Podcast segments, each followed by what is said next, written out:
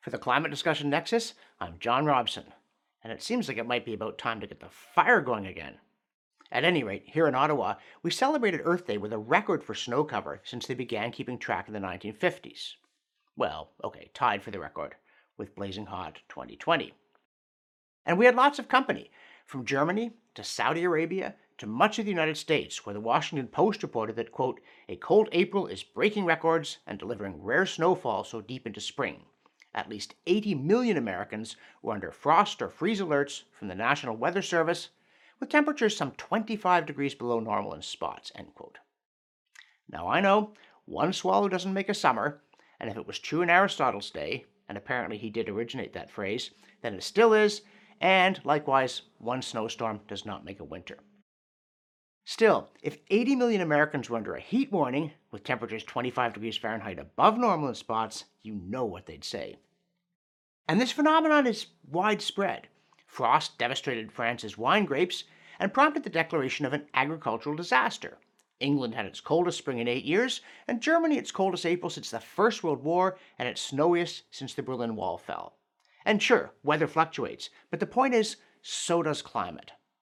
Meaning, isn't it about time the alarmists admitted that even if their theory is fundamentally right, the evidence does require them to modify its dogmatic substance and tone and concede that there is no direct linear relationship between CO2 and temperature?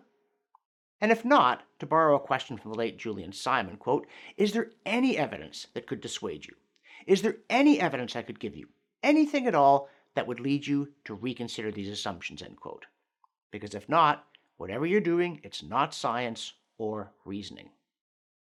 The newsletter also notes this weird combination of gloom and glee in pronouncements of leaders like Canadian Prime Minister Justin Trudeau, who said, quote, climate change is the greatest long-term threat that we face as a global community, but it is also our greatest economic opportunity. By taking bold climate action, we will create new jobs for the future, strengthen our economy, and grow the middle class, while also ensuring clean air and water for our kids and grandkids, end quote. And Joe Biden kicked off his virtual climate summit by speaking of a moment of peril, but also a moment of extraordinary possibilities, end quote. So are you glad it came along? Or are you just prattling? I think it's an unstable mix of the two, because these people are just too invested in a profession and a worldview in which words and visions do the work of deeds. So, right after Canada amped up its commitment from a 30% cut in greenhouse gases from 2005 levels to 2030, they brought it up to 41 to 45% cut, and then our environment minister told reporters, nah, we won't be increasing the carbon tax. Just gonna sow some more magic beans, maybe, or perhaps weeds and salt. Because now that we're talking deep cuts in under a decade, it could get ugly fast. For one thing, sooner or later, their friends may turn on them for all this big talk leading nowhere, not even to Paris, let alone beyond. Voters might be upset if they dump vast quantities of borrowed money into renewables that don't deliver, and we could face an immense economic and human disaster if they really try to carry out their plans. Trudeau chirped that Canada is, quote, now on track to blow past, end quote, its previous targets, despite having gotten nowhere near meeting them. But for those who think about practicality, Roger Pielke Jr. calculates that to meet Biden's commitment to a 50% cut in greenhouse gases by 2030, the United States will need to close more than one fossil fuel power plant every 3 days from now until 2035. And if you want the lights in the furnace to stay on, Willis Eschenbach calculates that the United States would have to, quote, find sites, do the feasibility studies, get the licenses and the permits, excavate, manufacture, install, test, and commission 2.25 gigawatt nuclear power plants every week until 2030, starting this week, end quote. Unfortunately, the people making the promises haven't done the math, because they think it's really exciting to reimagine this whole green economy in their minds and then have it spring fully fledged from their foreheads. That's what they mean by opportunity, and what most of us mean by disaster. And speaking of disasters, remember those old classic James Bond films where a car would hit a bump, then explode like a bomb and burn like the Hindenburg? Well, a Tesla hit a tree in Texas, and rescue workers using 30,000 gallons of water over 4 hours couldn't put out the resulting battery fire.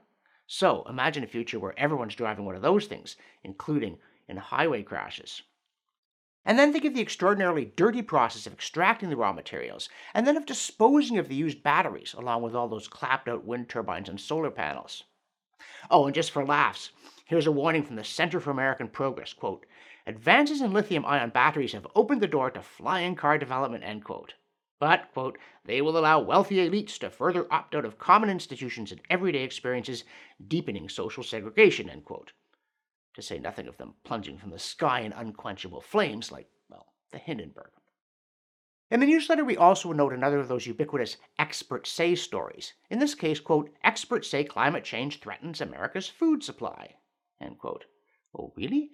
Is the United States short of food?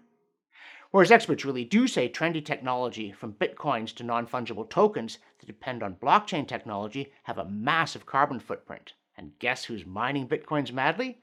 Right, communist China, using coal power.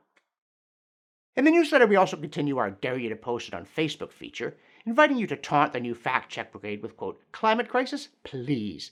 Scientists know perfectly well the impacts of climate change will be small in the decades ahead. The world will change more due to demographics, technology, economic growth, population growth, you name it. Climate change will be small beans compared to all that," quote. Kaboom! Except that one's a paraphrase of a recent IPCC finding, the fifth assessment report in 2013, Chapter 10. So we dare Facebook to ban it. And speaking of science, another study courtesy of CO2Science.org confirms that for tomato seedlings, as for many other plants, elevated CO2 helps compensate for too little or too much light, almost as if the stuff was good for them. So good that another paper says rising CO2 helps melon plants, cucumis melo, fight off cotton aphids, whose name Aphis gossypii should not deceive you into thinking that their least attractive quality is sitting around trading dubious stories about other bugs. No, it's eating food crops. So, let's hear it for CO2, even if it doesn't stop April from feeling like February. For the Climate Discussion Nexus, I'm John Robson. Sign up, follow us, and send us money. Thank you.